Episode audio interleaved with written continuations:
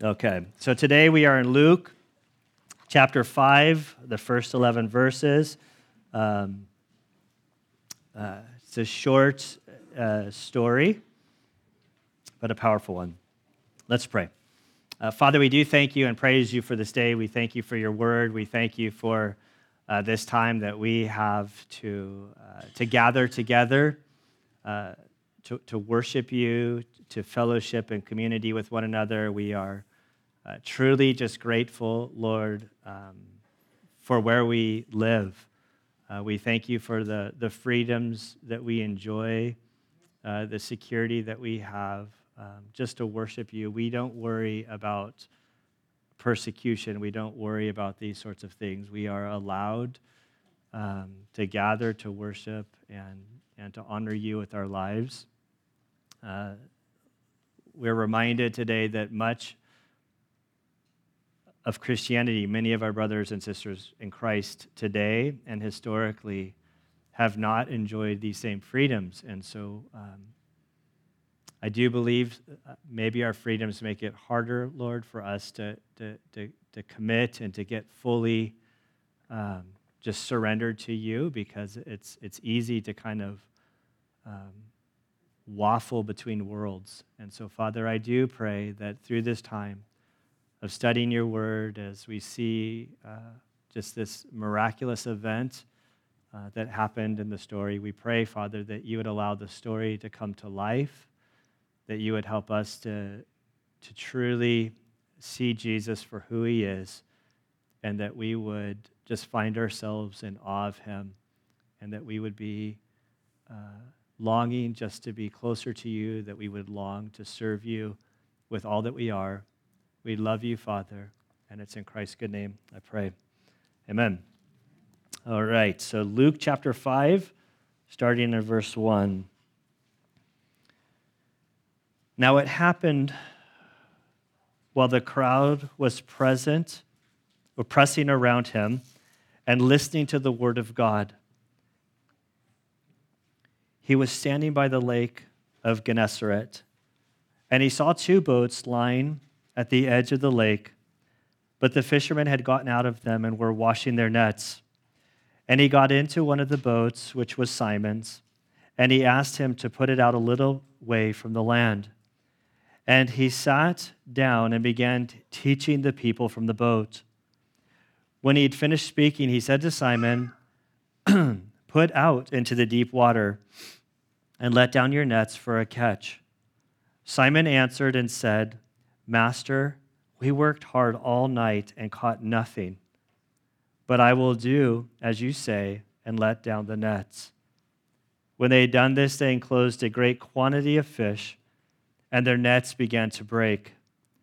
So they signaled their partners on, in the other boats for them to come and to help them. And they came and they filled both the boats so that they began to sink. But when Simon Peter saw that, he fell down at Jesus' feet saying, Go away from me, Lord, for I am a sinful man, O Lord. For amazement had seized him and all his companions because of the catch of fish which they had taken. And so also were James and John, sons of Zebedee, who were partners with Simon. And Jesus said to Simon, Do not fear. From now on, you will be catching men. When they had brought their boats to land, they left everything and followed him. And Father, we do thank you again for this story. We pray, Father, that you would help us uh, to experience it, that it would come to life for us in our, in our mind's eye. We love you, Father, and it's in Christ's good name I pray. Amen.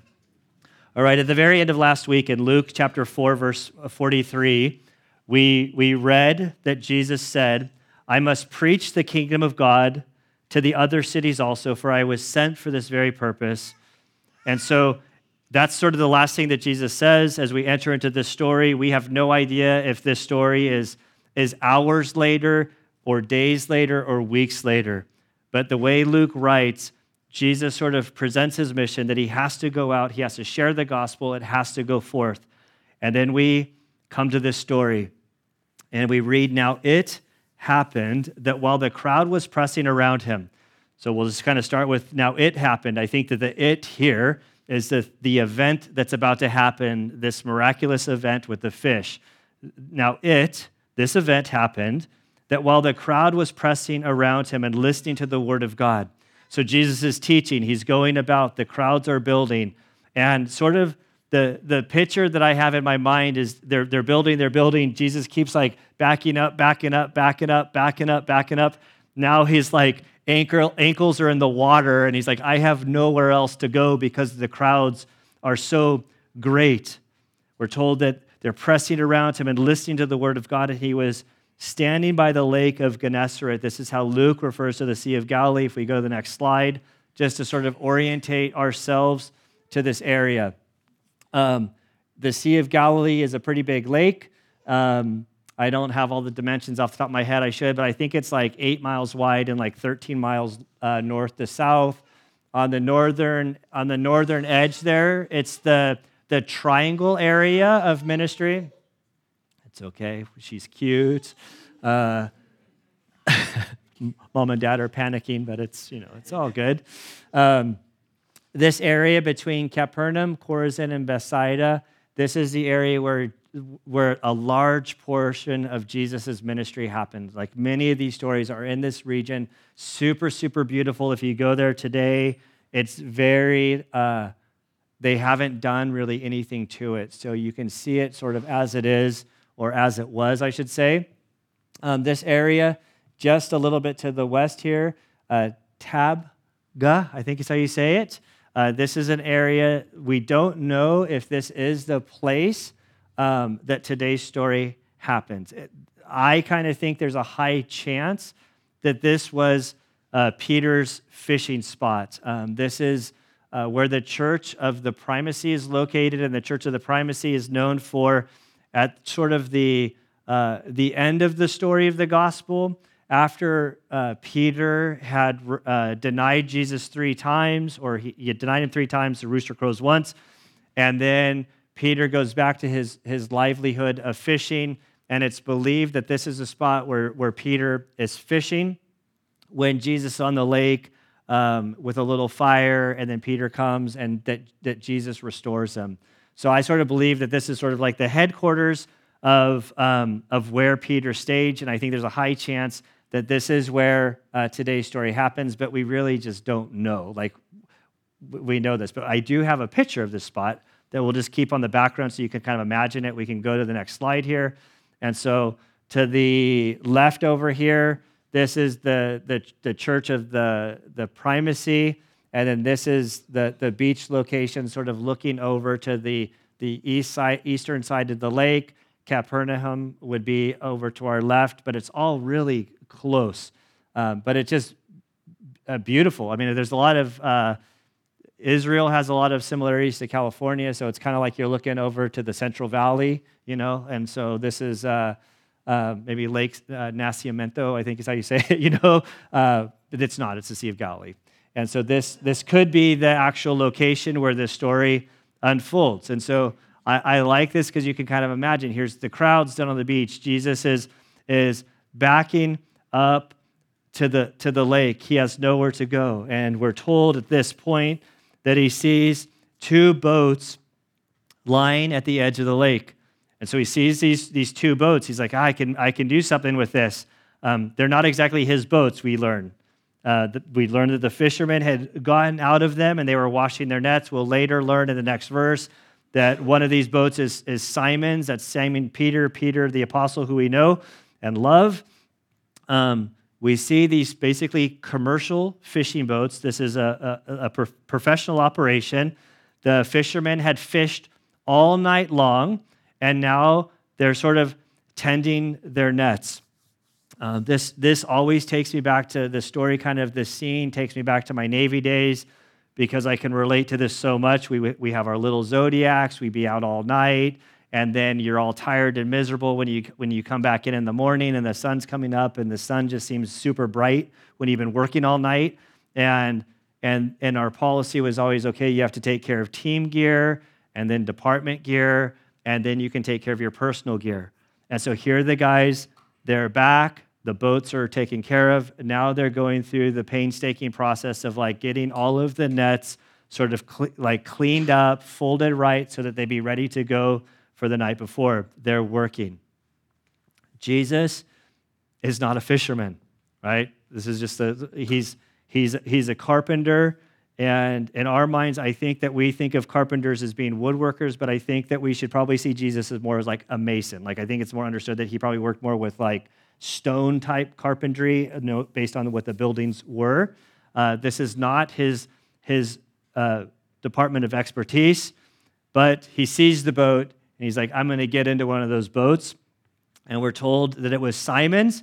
And then he asked Simon to basically push the boat out a little bit. And so, what I imagine, I'm not going to put this table, uh, I'm not going to exercise any faith right now, but I sort of imagine sort of them swiveling it around, and then Jesus just kind of getting on the bow of the boat and sitting there with his feet kind of like dangling in the water. He would have the, the, the, the lake behind him. His voice would carry to the crowd. It would give the people sort of a line of where they can't come. And then he's teaching. We have no idea like what he's teaching them. Um, he asked them to put a little way from the land, and he sat down and he began teaching the people from the boat. So here he is, he's teaching the people. We know that uh, his teaching was different than any other person's. He taught with authority. Uh, clearly, he is the author of the scriptures, and so he can teach and present, and they're listening, and they're just eating it all up. And I, and I don't think he's necessarily crossed any lines with, lines with Simon. Like Simon's like, okay, sit on the boat, push it around. I don't know if the fishermen are still doing their work, sort of listening to him out of the corner of their ear, if they're taking a break to follow this guy, or if they're getting ticked off because the crowds of people are like, I've noticed that fishermen can be kind of cranky, you know, like, and we know how this, I'm going to try not to make eye contact with Jim, but it was too late. I made eye contact with Jim. we know how the night goes, or we're going to learn how the night goes. They didn't catch anything. So, even more reason for them to be cranky. And then if they're trying to do work and if the people are interfering with them doing their work, I could see them like, well, this is like our this is like our place of operation. Can these people go away or whatever or they're done? I don't know. But Jesus is teaching the crowd. It seems to go on long enough that he's concerned about their hunger. And he's he he's going to care for them, which we're getting to. So I, I still don't know what Peter's doing. If they're still, it seems like they're still cleaning their nets, seems like they're still taking care of business getting ready to go out the, the next night or the coming night. Uh, when he'd finished speaking, verse 4, he said to Simon, uh, Put out into deep water and let down your nets for a catch. I wish I could see Peter's the look on his face. You fish for fish when it's dark, when it's like the water's colder, they're more apt to, to be hungry. Uh, they just wrapped up an unsuccessful night of fishing. Jesus isn't a fisherman. And now there's like all of these people around. And, and the one thing I know about fishermen, even if like if you're lake fishing and they're fishing, attempting to catch, they don't call it catching, they call it fishing. That's a, a joke, you know, it's like a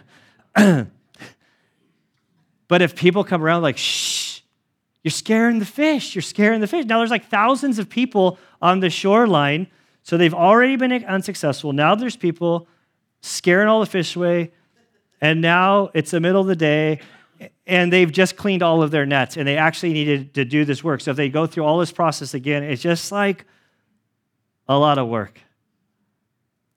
And I think we can see Peter's tone. Simon answered and said, Master, and it's interesting, this word is different than the word that comes later in the story. This is a word that basically is saying, like, if this was Spanish, he'd be like, jefe, like, I know you're the boss, but stay in your lane. like, you can do your teaching, you can do your pastoring, but when it comes to fishing, leave it to the pros. He said, We worked hard all night and we caught nothing. Like, this is a total fool's errand. You're, we literally just got back out. I mean, the fish aren't biting, but they were doing it with nets. Like they just cast down. They're just, they are not present. But then he says, But I will do as you say and let down the nets. And I think somehow in these two phrases, there's, I think that there is a beautiful lesson here. Peter worked hard all night unsuccessfully. And now he says, But I'll do as you say. And I think so much in this, I don't want to over spiritualize this conversation, but I think a lot of times we come to God and said, I'm going to do all this hard work. And God's like, I'm not asking you to do hard work. I just want you to walk with me faithfully and be obedient to the things that I'm asking you to do. And so, right in this, Peter's like, we see, like, I think it just sort of encapsulates Peter's personality. He's like, like God, I've worked all night, or Jefe, I've worked all, worked all night unsuccessfully, and what you're asking us to do is foolish, but you know what? I'll do what you say, and I'll let down the nets. And so when they done this, so they let the boats out, they go out, There. and I just imagine Peter, like with the guys, like, hey guys, like, you guys know Jesus, like he's got all these crowd, like we just want to make him happy. Just go out a little bit. Like I know how I would respond. I'd be like, just kind of like gently open up the nets and just kind of like get them underwater enough so it looks like we did it, and then just bring them up real neatly so we can call it a day. like just let's let's do it, but you don't have to really do it. Like you know, like kind of like we know, just do it for me. We'll give you. I'll give you guys a bonus. You know, like don't like and so they did this, and it's like the fish are like jumping in the nets. Like it's like, what is going on here? When they done this, they enclosed a great quantity of fish. And he goes on, and so many fish that their nets began to break. Like so much that not only their nets began to break, but the boats are going to start to sink. When they had done this, they enclosed a great quantity of fish, and their nets began to break, and they signaled to the partners of the other boat to come and help, and they came and filled both of the boats so that they began to sink. This is just like, this is crazy. Like I can imagine them like, hey guys, we need some help over there. Like, what do you mean you need help over there? I was like, uh, we, we can't get them up. Like, you guys are like joshing us. Like, I, I can, can you, I mean, I can see the guys like, oh, it's so heavy. Come on, guys, come on. It's like, there's not fish over there. Like, and and they get over, and it's like they start lifting, and then the nets begin to break, and then they are super in awe of like what is happening. Like, like the boats are now going so low that water is spilling up over the edges. And at this moment, for Peter, his whole world was kind of turned upside down because he is a fisherman. He knows that they were out there all night. He knows how the patterns work. And if there's no fish, there's no fish. You can drop a net all day long. There's no, if, if, if it's like going to your swimming pool and saying, drop a net. Like Jesus saying, hey, go out to your swimming pool. A lot of you guys have swimming pools. You're hungry, get your nets, throw it into the pool, and we'll get some fish. It's like, Jesus, like, that's not how it works. But if you go to your pool and all of a sudden you pull up all of like this halibut and trout and all kind like whatever your favorite fish is, your the nets are busting, you would have the same sort of reaction that Peter's having he falls down at Jesus' feet and he says, Get away from me, go away from me, Lord, for I'm a sinful man. And it's like, what does this reaction have to do with catching fish? The reaction has to do with, in this moment, Peter knows exactly who Jesus is. Like the fullness of his deity appears to Peter in this moment. Uh, Kent Hughes says this A series of thoughts flashed through the fisherman's mind like lightning. He saw that Jesus belonged to a sphere, a sphere to which he did not belong. Here was the Lord of fish and fishermen, the Lord of nature, the Lord of men and their daily work. If at this point Peter did not fully understand that Jesus was the Christ, he did at least understand the divine presence was in Christ and thus he called him Lord, a very different word than Jefe. This is Lord. Peter knew he was in some way in the presence of God, and his reaction is very much like we find of Isaiah in Isaiah, chapter 6 like, Woe is me, I am ruined. Uh, my, I have unclean lips, depart from me. Like, I have no business being in your presence. When you're confronted with the deity of God and His holiness and your Creator, it's really highlighted who you are. And these two things don't mix. I love what Ironside says. He says, Whenever you find men or women talking about their own righteousness, bolstering themselves up by the records of their own good works, you may be sure that they have not, they have never actually been in the presence of God. Doesn't matter how righteous you think you are, when you encounter God, that's all wiped away. And we're told in verse 9, for amazement had seized him, that's Peter, and all of his companions.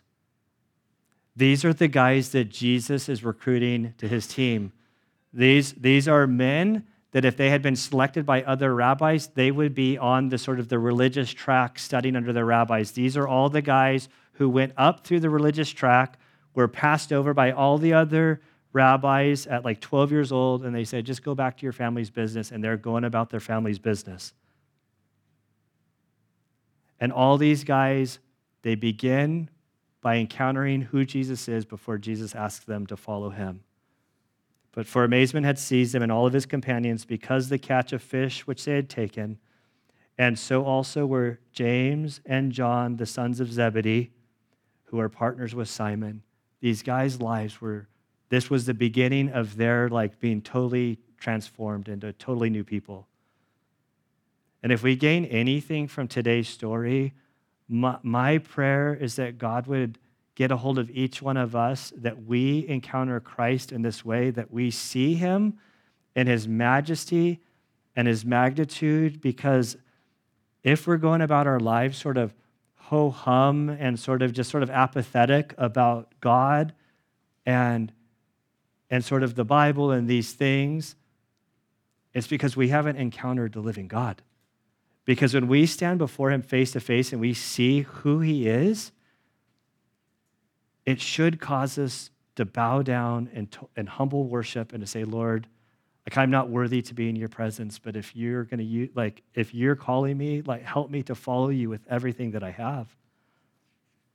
And then Jesus responds, and Jesus says to him, Don't be afraid. Because to stand in the presence of God is to be fearful. And we're told all through the scripture that the beginning of wisdom is to have the fear of the Lord. And so, Peter, in this moment, he has the fear of Lord. He's Everything is rightly positioned. He knows clearly who God is, he knows who he is. He understands that there's no business of these two having anything to do with each other. He's pleading with Jesus to depart from him. And Jesus says, Don't be afraid, Peter. I love you. I know you. i have I've called you for this very purpose. And he says, Do not fear. And I don't know if Jesus has, I don't think Jesus was joking, but I'm reading it like, I read, for now you'll be catching men. And I'm thinking, because you can't catch fish, you know, like, like, I mean, it has to, I mean, I think the context, like, he didn't catch any fish. He thought he knew everything about catching fish. Jesus caught fish. Peter's like, hey, don't worry about it. Like, stay close. Like, I have, I have different things in mind for you. You're going to be catching men. And when they brought their boats to the land, they left everything and they followed him. Now, this isn't like they, they, they sold everything. We know that at the, at the end of the gospel, Peter, Peter goes back. These are like family businesses, but I think it, what it means is like in this moment, they had jobs. And if you are a business owner, it would be like you encountering Jesus, Jesus says, Follow me. And you're like, Okay, uh, guys at the shop, you just take care of business. I, I don't know where this is leading, but I, I'm following this guy. And so when they came back, you know, three years later, the, the, the business was still there, but they, they left everything to follow after Jesus. It's, it's, it's beautiful. I'm going to end with a quote from Exalting Jesus in Luke. And this author, I can't say his name, he's from Africa. It's like a Thibidi, Abaridi, something like that, but I'm just exalting in Luke um, to give him credit. Um, he writes, uniquely here is a holiness that comes to sinners. Rather than going away, Jesus says, Join me. Here's a holiness that uses a confessing sinner in its mission. Here's holiness that not only calls the sinner, but commissions the sinner to become a fisher of men. Here is the holiness so stunningly beautiful, it causes a man to leave everything for its sake. It gives the former sinner a new purpose, direction, and call. And this is like the gospel at its very essence is that all of us have fallen short of the glory of God. The incarnation says that Jesus stepped out of heaven, he came to earth, and he walked in a manner to fulfill the law. He walked in a manner that we could see God as best as we can see God in our sinful state. He exposes us our sin and he says, Don't be afraid. I've, I've covered the cost. It's paid for in his death, burial, and resurrection of Christ. Follow me, trust me, live your life by faith. And that's what he's asking us to do today. And that's my prayer for us is that we would encounter this Jesus who can do whatever he wants to do because he is God. He is the creator and sustainer of all. He is worthy of our praise. He is worthy of our surrender. He is worthy of us surrendering everything to him.